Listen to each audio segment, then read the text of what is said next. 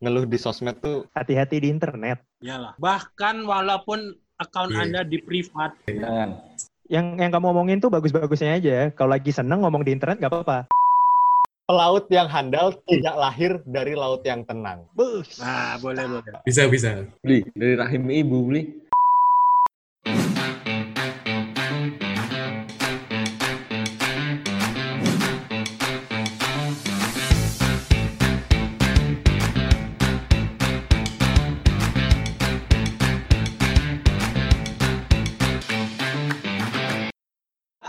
Kembali lagi bersama kami di podcast sebelum jadi bapak-bapak. Bersama kami, lima calon bapak-bapak yang bisa menjadi idaman kalian tergantung permintaan. Anjir. Gokil, Gokil, gokil, gokil. Opening yang sangat luar biasa. Oke, jadi kita sekarang bukan kembali dengan format yang berbeda ya, tapi formatnya tetap sama, tapi semoga bisa menja apa memberikan kualitas yang lebih baik gitu. Jadi masih di suasana pandemi COVID-19 yang nampaknya belum ada tanda-tanda untuk membaik ya. Selain Betul. tentunya dari berita vaksin merah putih yang kita tidak tahu bagaimana perkembangannya sampai mana. Apa itu? Bentar deh, bentar. Dengar aku ini. Merah putih itu maksudnya gimana sih? Maksudnya vaksinnya bentuknya merah putih gitu atau? Warnanya dong, masa bentuknya merah putih? Warnanya, warnanya, warnanya. Oh iya, ya warnanya maksudnya bang. Karena dibikin di Indonesia, makanya namanya merah putih gitu. Oh gitu. Berarti vaksinnya mah nanti-nanti mepet kayaknya. Bendera merah putih kan dibikin mepet. Iya kan? Oh iya, sebelum kemerdekaan. Iya. Benar juga ya. Iya. Hamin satu ya. Bendera Belanda dirobek Enggak pak, enggak pak. Bendera bendera merah putih itu proses pembuatannya bukan bendera Belanda dirobek, Oh, tapi taplak meja makan tuh loh. Wah parah nih, Iya. parah Oh, penistaan nih. parah, parah, parah, parah. Parah, parah, parah. Bukan penistaan pak. Coba coba deh cari referensinya. Aku pernah baca kok. Itu jahitnya tuh dari karena buru-buru kan. Jadi ya taplak meja makan jahit merah sama putih, bukan bendera ini.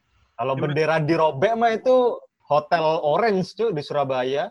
Memang budaya kita itu segalanya itu selalu mepet. Iya, coba Bandung Bondowoso mepet cuma kasih semalam doang. Itu pun digagalin. Wah, itu memang nyuruhnya mepet, nyuruhnya pun mepet. Itu kayak anak kecil ngomong ke orang tuanya besok ada tugas bikin prakarya. Ngomongnya malam-malam habis doa malam. Iya. Digunting, beli apa lagi? Dari koran gitu-gitu. Oke lanjut Bram. Oke, jadi saya ini kan tinggal di Jakarta dan sekarang saya terpaksa untuk di rumah terus. Sudah satu minggu saya tidak keluar rumah sama sekali Hmm. Karena Jakarta kembali memperketat PSBB. Apa itu PSBB? Peraturan suka berubah-berubah.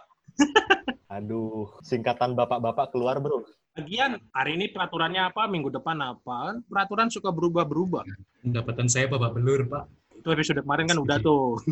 Atau ini deh, peraturan suka blunder-blunder. Waduh, Waduh. Podcast baru seumur jagung, udah menyinggung-nyinggung, mau jadi apa? Ini namanya suara grassroots, suara ke rumput. Tapi ini emang semua WFA Bram ya, nggak ada yang WFO kayaknya udah dikit ya. WFO dikit, jadi kantor-kantor maksimal 25%. Itu sesuai peraturan ya, tapi biasalah ada yang melanggar dikit-dikit lah. Tapi kebijakan masing-masing kantor ya. Yang penting cuan. Dikit aja, dikit boleh lah. Jadi Cuan. daripada kita nih ya mikirin yang negatifnya terus kita stres sendiri. Jadi kayaknya kita bahas yang positif-positif ya, seperti biasalah PSB apa? PSBB, SJBB itu kita selalu bahas yang positif-positif. Oke. Hari ini kita mau bahas apa? Jadi hari ini tema kita nih sangat bermanfaat sekali bro.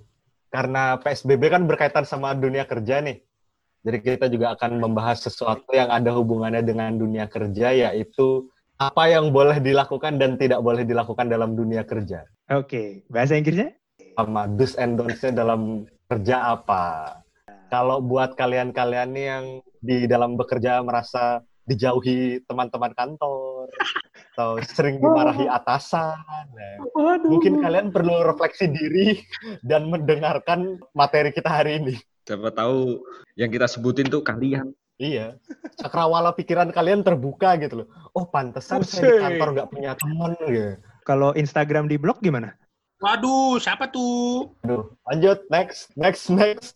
Next, bro. Next. Oke, silakan langsung dibahas saja apa yang sudah diceritakan oleh teman-teman kita, para fo- follower kita di Instagram. Monggo, Bapak Devin. Oke ya. Jadi sama dengan episode kemarin episode terakhir tentang eh, kemarin itu kita ya cukup lama tiga minggu yang lalu kita udah menanyakan ke pendengar kita dan baru sekarang bisa kita bahas.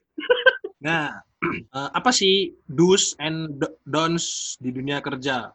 Nah, kita mendapatkan ya cukup banyak tanggapan dari teman-teman. Yang pertama dari Emil, jangan bosan belajar, jangan sok tahu, jangan hilang akal, jangan dibawa perasaan. Tanggapan? Bagus, betul, betul, betul. Ja- Nggak, nggak boleh gampang baper, bro. Bentar-bentar. Jangan hilang akal. Gimana tuh? Jangan hilang akal. harus kreatif kreatif dan solutif Di uang tuh yang solutif gitu loh. cocok banget lagi logatnya jangan dibawa perasaan ini maksudnya perasaan kalau dimarahin kalian Atau kalau dikomentarin, kalau dikomentarin. Kalau kue gimana, Nan, Nando? Berdasarkan Aku- pengalaman Anda, Berdasarkan pengalaman-pengalamanku ya, ya saya sih sering sekali dite- ditegur ya. Karena aku orangnya gimana ya?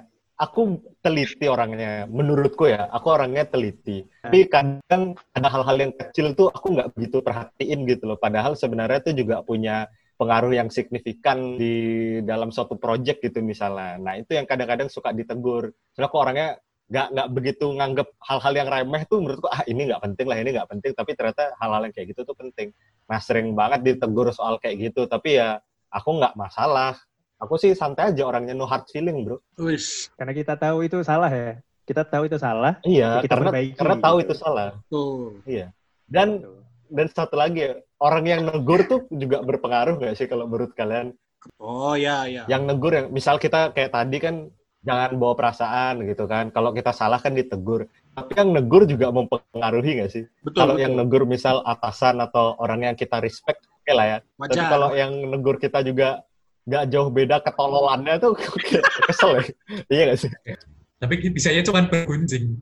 iya berguncing iya iya Ada istilahnya ini, ada istilahnya relasi kuasa. Jadi kalau orang punya Betul. kuasa, dia punya pengaruh lebih besar. Ada penting nih, Monggo. jangan bosan belajar. Ini penting cuy.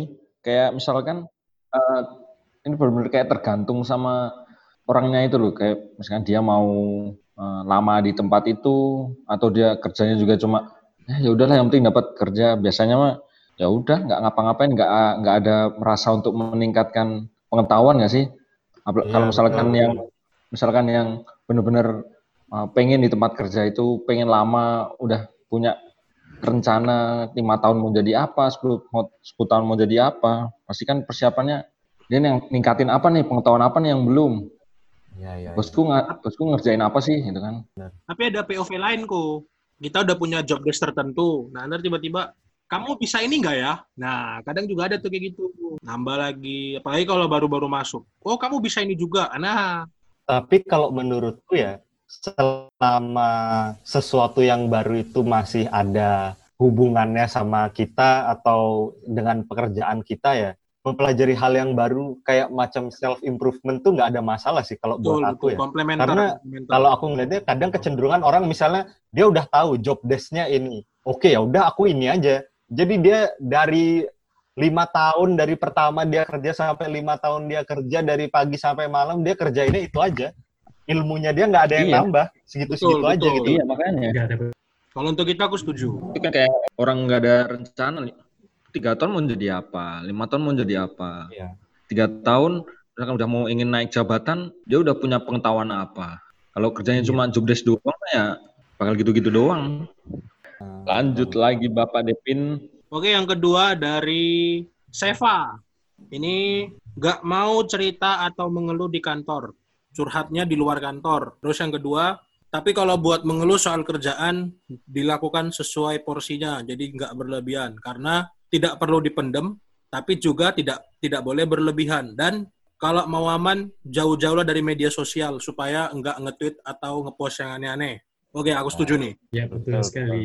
Ini berarti apa? Dun, ya dus dan das juga ya. Wajar sih. Biasanya memang kadang kan kalau ini ini ini fair ya, tidak mengomong menyebut orang atau institusi tertentu, tapi kadang pasti ada yang ngeluh sama atasan, ada yang ngeluh sama teman kerja tuh aja. Mandu tadi kalau bisa Iya, jangan di iya. kantor, di luar aja pas lagi apa istirahat makan siang atau pas sudah pulang. Bahaya tuh main tukang-tukang adu Jadi soalnya. sikut-sikutan.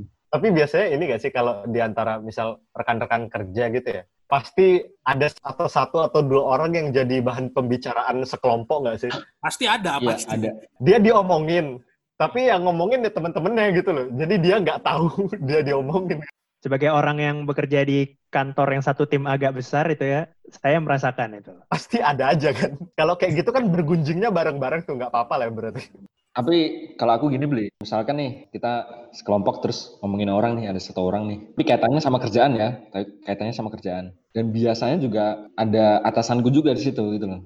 Jadi udah tahu sama tahu gitu kan. Aku tetap ngasih usulan, eh, dia dikasih kerjaan, terus dikasih deadline, dia selesai apa enggak. Kasih kesempatan gitu loh. Daripada kita terus-terusan ngeluh soal kerjanya dia, mending kita kasih kesempatan ya. Kita lihat nanti kita sama-sama jalan bareng lagi, evaluasi lagi gitu. Jadi nggak nggak terus-terusan setiap hari ngomongin kayak nggak ada jalan keluar gitu loh. Harus tetap solutif. Iya, kalau ngomongin terus mah nggak selesai-selesai. Kalau aku agak kurang setuju sama pernyataan jangan di kantor. Paling nggak ngomong itu harus harus ada sama orang kantor juga. Kalau kita pendem sendiri juga nanti ya itu nggak akan ada perubahan seperti kata Riko. Kalau aku solusinya biasanya ngobrol itu sama kalau di kantorku ada istilahnya coach apa ya mentor gitu ya tiap orang. Oh iya, Jadi iya. aku- Mentor, Jadi aku mentor. ngobrol sama dia. Nih kira-kira gini. Itu kayaknya salah satu solusi juga sih. Oke bisa lanjut nih untuk yang ketiga. Monggo. Nih ya, ada dari dari Henry dosnya itu kalau ada waktu luang pas kerja sempetin belajar hal-hal yang baru untuk pengembangan diri. Ini yang tadi ya berarti self improvement gitu kan. Iya. pengembangan. Bener nih, bener. Eh coba eh gini deh, beli atau yang lain deh. Di tempat kerja apa kalian masing-masing itu gimana eh, tingkatan jabatannya? Apakah ada yang udah eh apa yang masih muda itu udah menduduki suatu jabatan yang cukup tinggi gitu loh. Kayak misalkan tempatku nih, tempatku kan ada yang namanya PM, Project Engineering Manager tuh. Hmm. Nah itu satu tingkat di bawah Project Manager yang paling tinggi tuh. Nah itu umurnya eh, baru kelahiran ini, kelahiran 93. Jadi kan kayak masih muda banget gitu loh. Kalau di tempat-tempat kalian gimana? Enggak, enggak, enggak, enggak secepat itu kayaknya. Cuman karena beberapa eh, bukan beberapa sih, emang entry levelnya udah udah lumayan tinggi. Jadi yang untuk kayak kita level D3 ma- S1 di tempatku dulu disamain. Nah, udah punya bawahan berapa orang operator gitu. Nah, jadi ketika mau naik tuh agak lama karena yang di atasnya masih ada. Tapi peluangnya adalah bukan ke atas tapi ke samping. Nah, di situlah peran banyak-banyak belajar gitu. Nah itu maksudnya. Kayak kan biasanya ada yang, wih orang ini naiknya atau punya jabatan lagi berbeda. Itu kadang kan cepet, ada yang cepet tuh, oh, ada yang cepet, ada yang lama. Gitu -gitu. Kalau punya Bram gimana? Kebetulan kalau di rata-rata ini ya di kantor konsultan yang terutama yang Big Four, Big Four accounting itu kalau jabatan itu udah jelas gitu loh. Jadi misalnya kamu pertama masuk, kita nyebutnya apa? Biasanya level associate ya. Associate itu satu tahun dua tahun. Jadi misalnya dari associate nanti naik ke senior associate. Di senior associate itu bisa tiga tahun jangkanya. Jadi selama kerjamu benar, itu dari tingkatan associate ke senior associate itu bisa lah misalnya lima tahun. Nah, nanti setelah lima tahun baru naik ke level manager. Jadi ibaratnya udah lebih pasti sebenarnya dibanding kayak yang tadi di level corporate. Kalau corporate kan jatuhnya Ya. kayak kalian tadi ya. Ya kalau di atas masih ada orang, susah juga kita mau Ya, naik betul gitu. gitu. Kalau kantor Iya. konsultan tuh rata-rata biasanya agak lebih lebar. Jadi naiknya nggak terlalu susah. Kalau di corporate kayak gitu gampangnya ya. Kalau kalau kayak Bram tadi kan gampangnya adalah ketika ngeliat orang naik jabatan tuh. Kalau di tempatku, kalau dan mungkin di tempat-tempat semacamku juga ya, karena itu kan eh, secara gas besar tuh sama buat orang-orang teknik mesin gitu kan. Buat tahu orangnya pintar atau enggak, itu enggak harus nunggu dia naik jabatan. Lihat ke berapa banyak bidang yang dia masukin. Jadi kalau aku nih teknik mesin nih, backgroundnya teknik mesin. Awalnya dia diproduksi karena kan dia ngerti mesin ya. Tiba-tiba dipindah ke bagian desain. Nah, berarti itu dia udah punya dua bidang tuh, dua keahlian di bagian permesinan dan di bagian perancangan. Ntar dia pindah ke mana lagi, nah, itu kelihatan. Nah ini orang-orang kayak gini nih yang cepat naik gitu. Nah kayak gitu. Nah mas, mungkin maksudnya yang si Henry tadi kan kita harus belajar. Ya, Kalau di tempat kerjaku ya, kalau dari pengalamanku kita kerja as team gitu loh. Jadi ada satu bos kita, ya jelas bos kita maksudnya dia decision makernya, dia juga yang penentunya segala macam, dia yang apa namanya final opinionnya dari dia semua. Cuman kalau untuk dari segi ya kerjanya itu kayak tadi, jadi kita kan ada bosnya tuh, terus habis itu ada senior staffnya, ada yang junior staffnya. Ya junior sama senior tuh cuman masalah waktu aja, Hmm. masalah umur, waktu dia lebih dulu masuk. Tapi untuk pekerjaan kita semua sama. Dan untuk proses belajar pun ya kita belajar bareng gitu loh. Ber- jadi kita kita kan kerjanya kasus ya. Jadi ada kasus ini, nggak menutup kemungkinan yang junior lebih tahu daripada yang senior Hmm. gitu. Yang senior bisa nanya ke juniornya, bisa berdiskusi, apalagi yang juniornya pasti bakal nanya lagi. Dan tidak menutup kemungkinan juga bosnya bahkan minta pendapat sama junior dan seniornya, gimana pendapat kalian soal kayak gitu. Kalau di tempatku sih, maksudnya sefleksibel itu. Karena butuh banyak pengalaman kan memang kan. Iya, dan dan nggak semua nggak semua orang kan punya ilmu dan pengalaman yang sama gitu. Misal ada yang dia udah udah senior tapi belum pernah ngurusin kasus apa gitu kan. Iya, bener. Belum tentu dia pernah dapat kasus ini. Nah. Lanjut, ini satu lagi nih. Dons-nya dari Henry.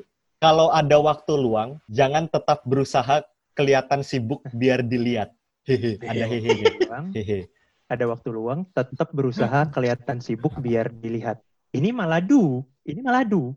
Kayaknya mak- mungkin maksudnya dia gitu deh kayaknya. Oke. Gak usah nama-nama kerjaan yang nggak perlu. Kalau emang waktunya ada luang dan itu mungkin kamu butuh istirahat, istirahat aja nggak usah nama kerjaan. Ngapain capek-capekin badan? Wah, mungkin gitu maksudnya. Nggak, ini ini kayaknya berusaha kelihatan sibuk biar dilihat Iya. kayaknya caper gitu nggak sih maksudnya?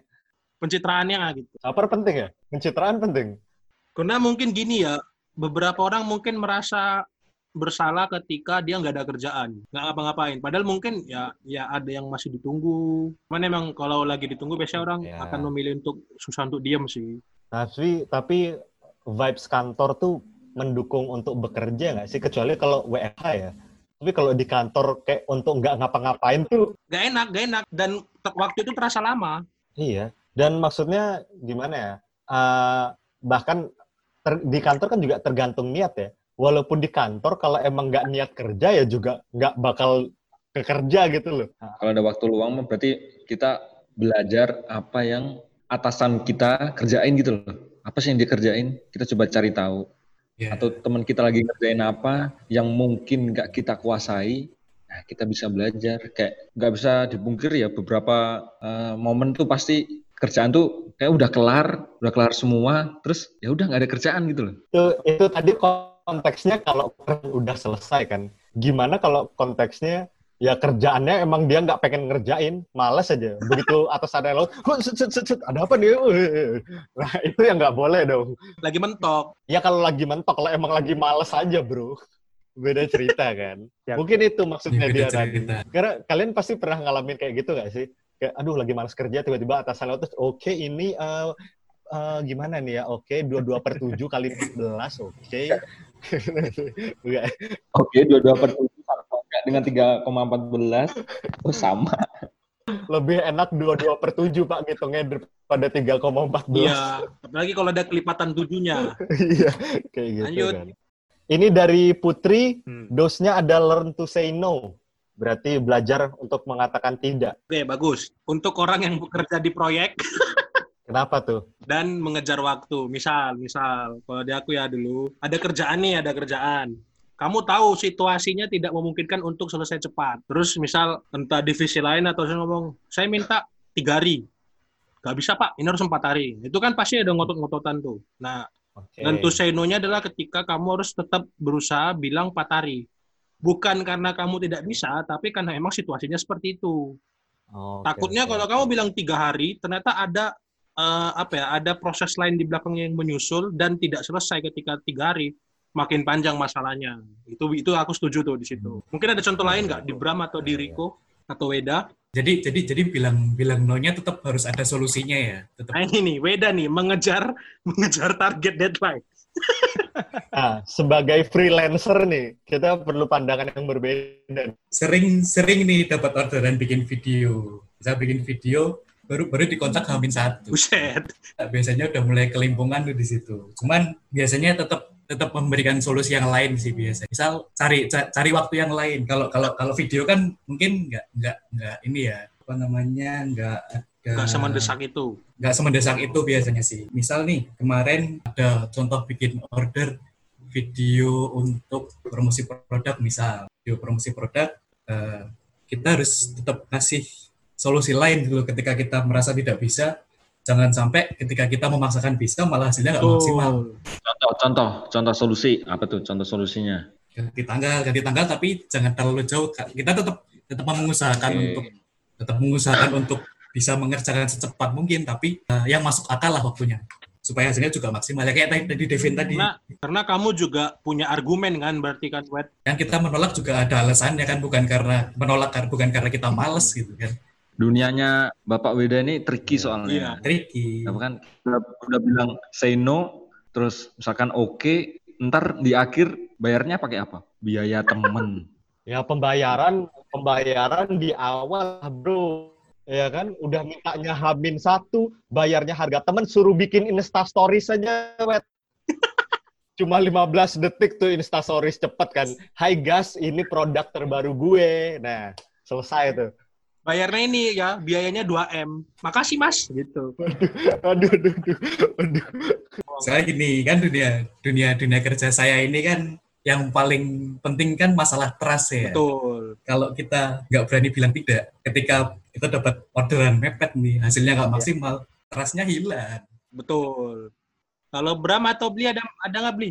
Cerita. Wih, Bram, Bram ini, Bram ini paling paling banyak nih. Audit, audit coy, audit. Coy. Enggak sih, bukan editor. Saya saya apa ya? Konsultan pajak ya jatuhnya. Pajak levelnya selalu sama kalau yang berhadapan sama klien itu biasanya kita bosnya. Jadi ada partner, di bawah partner ada manajer. Nah, biasanya yang ngomong ke klien kan dari manajer. Nah, yang lebih banyak intrik itu biasanya malah internal. Misalnya nih, kan sistemnya matrix. Kalau di tempatku matrix. Eh, ngomonglah associate itu yang paling bawah yang Hmm. ngerjain reportnya, terus seniornya yang review sama manager. Misalnya anggaplah associate-nya ada 20, seniornya ada 10 orang, manajernya ada 5. Itu kan Hmm. jadi kayak istilahnya rebutan gitu loh. Kamu manajernya misalnya A, B, C, D, E. Terus udah pernah kerja sama associate-nya misalnya aku dan temanku dua. Terus seneng, misalnya kerjanya bagus. Biasanya yang dikejar itu-itu lagi gitu loh. Aku maunya sama kamu dong. Nah, padahal sebenarnya kalau misalnya ngelihat dari 20 orang associate, itu misalnya ada lima orang yang nggak pernah dapat kerjaan gitu. Karena nggak ada yang pernah kerja sama dia. Karena nggak nggak pernah ada kesempatannya ya. Betul, nggak pernah ada kesempatan, nggak dapat exposure. Itu kalau di kantor yang konsultan sejenis tempatku kerja, yang kayak gitu kejadian. Tapi makin ke sini ada cara untuk mengatasi itu, misalnya dengan bikin timesheet apa log logbook gitu satu tim. Jadi kayak ini saya minggu depan rencana saya Oh. kerja, saya udah punya project A sampai E misalnya. Saya bakal ngabisin waktu 30 jam. Nah, nanti misalnya ada orang lain yang cuman 15 jam. Ya, manajernya itu ibaratnya dipaksa untuk pakai orang yang baru 15 jam. Jadi biar merata. Aduh, kasihan banget itu. Uh, tapi ada masa kayak Iya. dulu aku ya mau ngomong enggak tuh kayak aduh aku belum punya kerjaan nanti kalau aku nggak bilang kalau aku bilang enggak nanti besok besok nggak dapat kerjaan dari dia. Itu kejadian juga. Baru masuk kerjaannya dikit. Tapi tiba-tiba di satu hari itu numpuk. Kerjaan banyak. Ada senior belum pernah kerja sama aku datang Bram bantuin dong. Bisa nggak?" terus aku bilang enggak padahal ya aku butuh waktu. Misalnya minggu depan tuh kerjaanku kosong. Aku penuh tuh cuman hari ini. Tapi aku Iya. bilang enggak nggak bakal dikasih lagi kerjaan sama dia banyak kejadian kayak gitu pasti kalian pernah juga ngerasain Iya, tricky tricky emang harus pinter-pinter.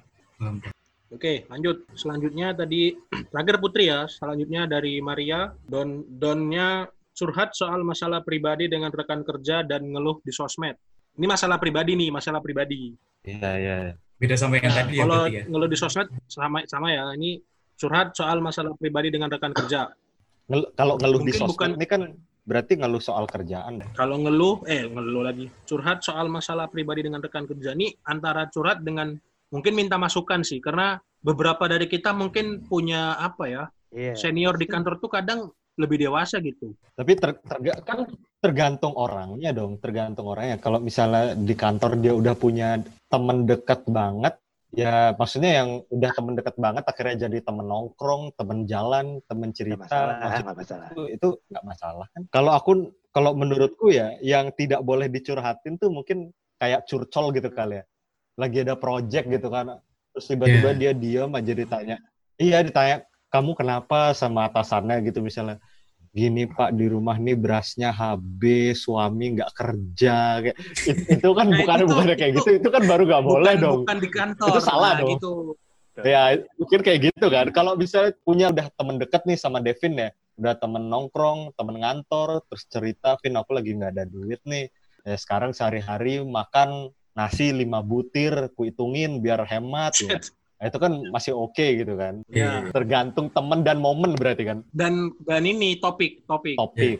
Tuh. Lanjut. Ngeluh di sosmed. Ngeluh di sosmed tuh Hati-hati di internet. Iyalah. Bahkan walaupun akun Iya. Anda di privat, Yang yang kamu omongin tuh bagus-bagusnya aja. Kalau lagi seneng ngomong di internet nggak apa-apa. Bagus. betul. Sharing pencapaian. Itu di Iya. LinkedIn aja, di LinkedIn. Media sosial yang awalnya buat nyari peluang, lama-lama buat pamer. Aku nggak pernah pakai LinkedIn. Awalnya buat nyari kenalan. Soalnya Riko kan kerjanya per proyek bro, udah jelas. Kalau kita orang yang kerja maksudnya butuh network, misal macam Bram yang jasa memberi jasa, aku ngasih jasa perlu coy kayak Iya, gitu-gitu. betul. Kayak nawarin Iya. kan. Kalau kita orang yang kerja maksudnya, apalagi misal kalau lawyer ya, lawyer kan nggak boleh promosi ya sebenarnya. Ya salah Hmm. satunya ya kita share pencapaian-pencapaian kita. Nunggu dilihat sama orang kan. Orang lihat, oh ini orang udah pernah kasusnya ini ini, ini bagus ya udah. Bayangin aja, kau yang lagi nonton TV, tiba-tiba ada iklan. Halo, hidup Anda penuh masalah. Anda bercerai. Pakai jasa lawyer kami sudah berpengalaman mengatasi perceraian. Dijamin harta gono gini semuanya menjadi milik Anda. Nggak mungkin. Cuman link sebenarnya ini ini di luar ini ya. LinkedIn tuh ada satu satu apa? Ada satu lubang yang susah untuk di, diselesaikan di fitur endorsement-nya itu. Misal aku ngasih Bram endorse buat finansial gitu, dia bisa atau Rico di apa? structure analysis gitu. Kebanyakan orang tuh justru dapat endorsement dan ngasih endorse itu ke teman-temannya gitu. Jadi kadang tuh jadi kayak nggak nggak nggak Nggak valid. Justru bias ya, karena deket. Karena jadi jadi bias kamu kamu tahu dia aku tahu nih si Weda misal videografer kita kan nggak bisa menentukan pada tingkat ke- keahlian dia gitu jadi eh, salah satu di LinkedIn di LinkedIn itu biasnya di situ Next ini ada Cahya. Mental harus disiapin. Jangan gampang baper kalau ada yang mengkritik. Baik yang membangun maupun pedas. Selain pasti ada yang berguna buat kita ke depannya, juga ada sebagian kecil sih yang nggak mau dengar argumen kita. Jaga sikap dan perkataan, apalagi kalau masih junior. Karena senior di tempat kerja biasanya mengawasi junior. Jadi poinnya apa ini? Jangan baper. dan tadi ya jaga sikap dan perkataan ya Jaga sikap, per- benar sih. Attitude bro, attitude, pal- attitude tuh paling penting nggak sih di pekerjaan? Setuju. Jangan sok Iya. tahu tuh. Sok itu tahu. itu itu sih itu jangan sok tahu annoying banget gak sih kalau punya rekan kerja yang sok tahu ya Kecuali emang beneran kamu Iya. ngerti masalahnya apa, pernah ada solusi, ya nggak apa-apa.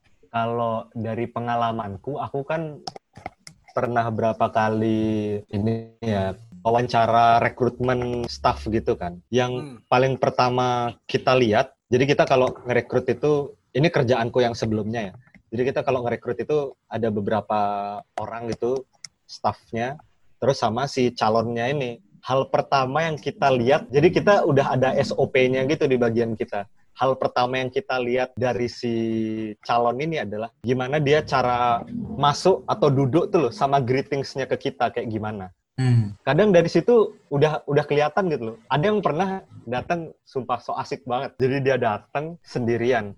Datang bahkan dia nggak pakai kemeja, dia pakai kaos kerat atau cat. Dia datang langsung duduk gini dan duduknya tuh langsung nyender leyeh gitu loh. Tahu nggak sih? Duduk di Oh, kursi iya, yang iya. ada senderan leyeh Iya, kayak iya, mager iya. gitu loh kayak. Kita dan dia nggak ngapa-ngapain, dia duduk diem gitu aja. Ya kita kan ngeliatin ya, maksudnya ya Anda ngapain gitu kan maksudnya ya sapa kayak apa kayak gitu Ya, ya udah akhirnya karena dia diem gitu sambil leyeh ya udah daripada diem dieman kan akhirnya aku bilang kan ya selamat siang tolong diperkenalkan dirinya siapa gitu oh ya oke oke jadi nama gua gitu ini wawancara Buset.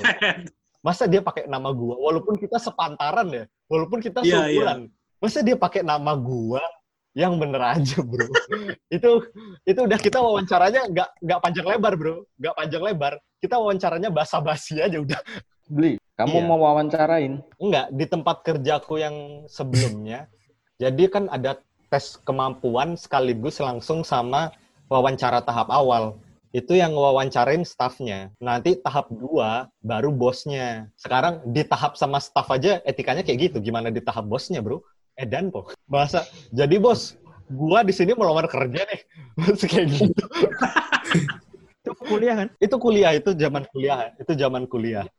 Itu masalah di perguruan tinggi. Kita tidak pernah diajarkan etika untuk wawancara. Nggak pernah diajarkan Hmm, mempersiapkan diri. Beli. Jadi yang salah siapa nih? Itu bukan salah Oh, iya, iya. universitasnya, Pak. Itu salah orangnya, Pak. Ya, ini emang agak keterlaluan. Ini Universitas keterlaluan. Universitas kan kewajibannya cuma mengajarkan akademis. Etika tuh pengembangan pribadi. Enggak dong. Tiap Etika orang, juga Pak. dong. Tapi tiap orang juga punya punya tanggung jawab sendiri. Iya, maksudku gini, un- universitas memang mengajarkan, tapi melakukan kan pilihan pribadinya. Betul. Mau sekarang zaman SMA aja diajarin jangan merokok, jangan merokok, jangan mencuri, ya. ngerokok nggak? Itu kan pilihan pribadinya, Pak. Aku Bukan salah institusinya. Susah juga kalau kita nyalain institusi. Iya. Oke, setuju. selamat, selamat beli. Selamat selamat. Kenapa? Ya, ya, ya, ya. Banyak bagus. selamat, selamat. Biar nggak blunder. Aman beli aman. Habis ya dari dari pen- pem- pendengar kita ya. Oke, habis. Habis, habis, habis. Wah, ini dari kita ya, dari kita coba. Kalau dari aku nih, ini Hmm. ini bahasan yang mungkin banyak orang yang akan berbeda pendapat. Menjalin hubungan pribadi dengan teman kerja. Itu termasuk du eh bukan termasuk du. Termasuk eh, dari kalian deh. Iya apa enggak? Gitu aja. Menjalin hubungan tuh gimana maksudnya? Pacaran? Eh, Pacaran. pacaran, Tidak disarankan. Ini kita di posisi bos apa posisi karyawan nih? karyawan lah. Bos mah suka-sukamu. Bukan, kadang kalau kita di posisi karyawan kan kita POV-nya kita karyawan nih. Yang pacaran kita apa rekan kita gitu. Maksudnya kalau aku selama tidak menghambat proyek ya, nggak ada masalah selama tidak menghambat. Betul, tidak menghambat. Tapi kalau aku lihat dari sudut pandang bos, sudah pasti ini meningkatkan resiko kan? Betul. Meningkatkan resiko. Nah. Betul. Apalagi kalau nanti hubungannya tidak berjalan dengan baik. Betul. Ini tidak disarankan. Kita tidak bisa mengeliminasi kemungkinan mereka berada dalam proyek yang sama. Betul. Iya. Setuju. Ya. Kecuali beda, betul-betul berbeda, apa ya, beda divisinya nggak bakal ada Jauh banget lah pokoknya. gitu. Ah. Itu nggak apa-apa. Misalnya satu divisi accounting, satunya divisi OB, nggak nggak mungkin kerja bareng kan? Yang tadi Devin bilang, ini aku diajarin juga sama seorang manajer di kantor. Hmm. Kalau bahasa Inggrisnya tuh don't shit where you eat. Sebenarnya kan jangan bikin masalah di tempat yang kamu bakal ada di situ terus selama hidupmu misalnya gitu loh. Ya, salah satunya Benar. kerja. Hmm. Jadi kalau Benar. hubungan romans, romans apa hubungan percintaan, apalagi kalau sampai selingkuh, wah itu udah jangan. Berbahaya, bro.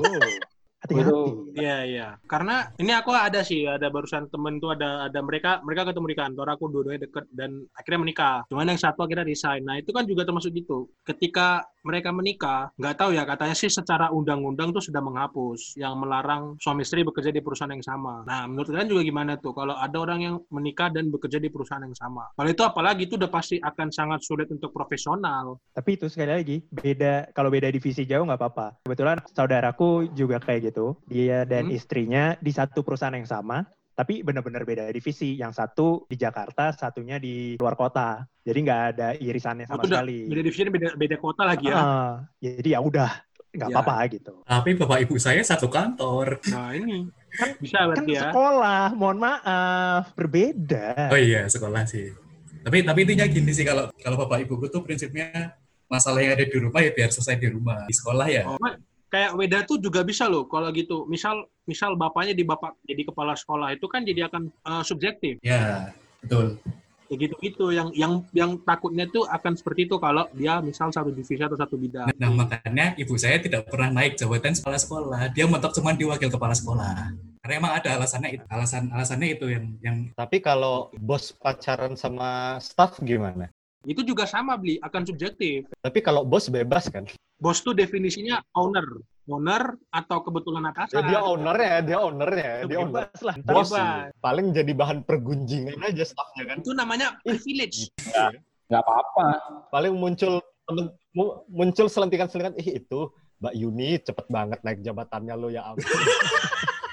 Baru dua bulan kerja sini sudah jadi asisten pribadi. Ini Mbak Yuni udah ganti HP. Tahu nggak sih kemarin ngelihat Mbak Yuni, padahal waktu masuk HP-nya Nokia E63, sekarang udah iPhone 11 loh ya. Tapi kan banyak. Kalau bos sama sekretaris banyak. Betul. Iya.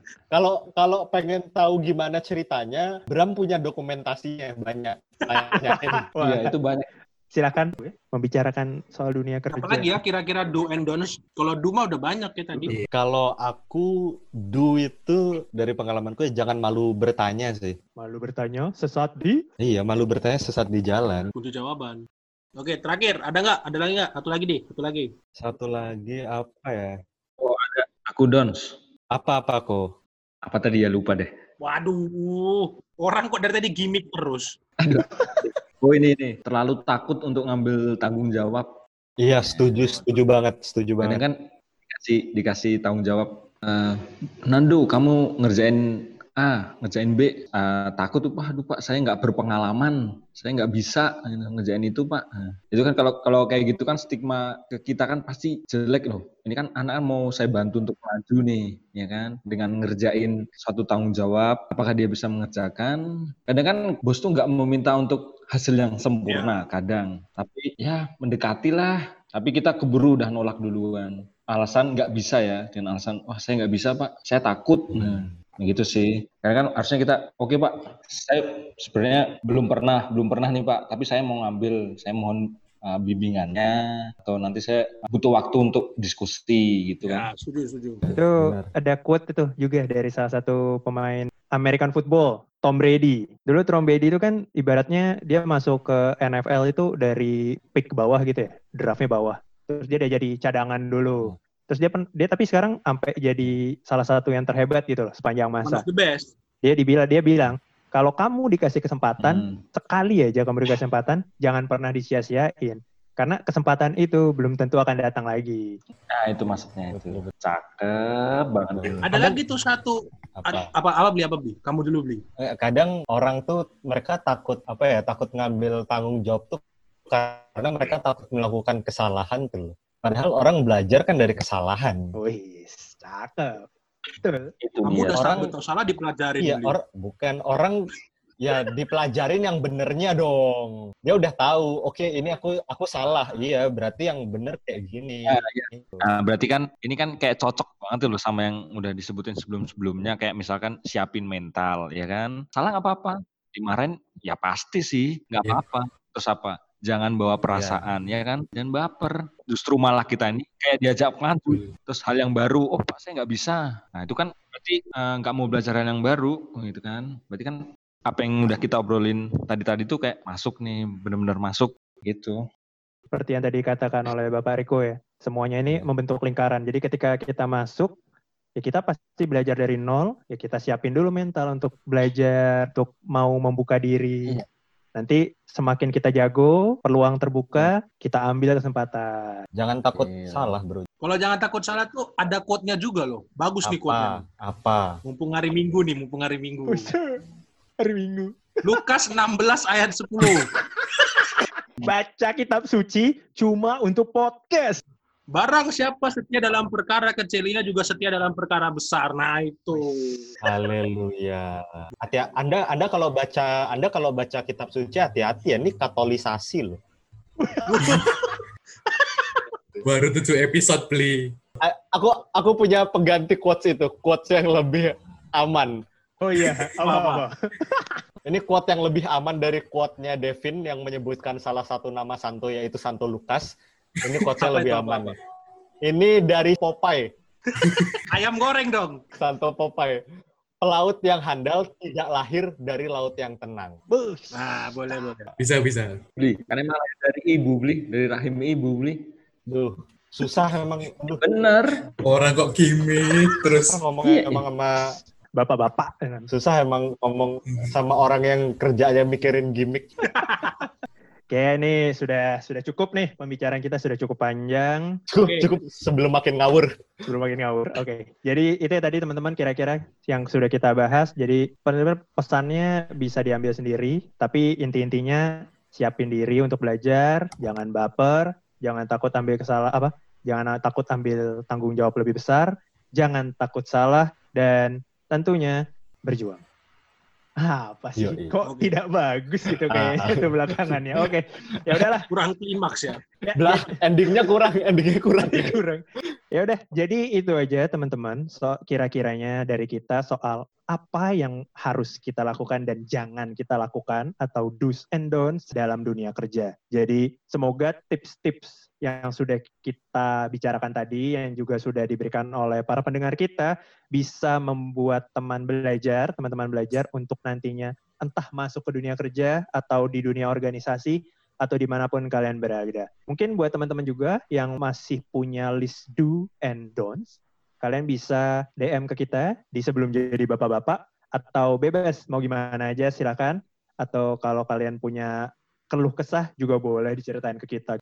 Yang terakhir, jangan lupa untuk follow dan share podcast kita di Instagram dan Spotify sebelum jadi bapak-bapak. Dan tentunya dukungan dari kalian semua akan membuat kami tetap semangat untuk membuat podcast di episode-episode selanjutnya. Sampai jumpa teman-teman. Oke. Bye. Bye. Bye.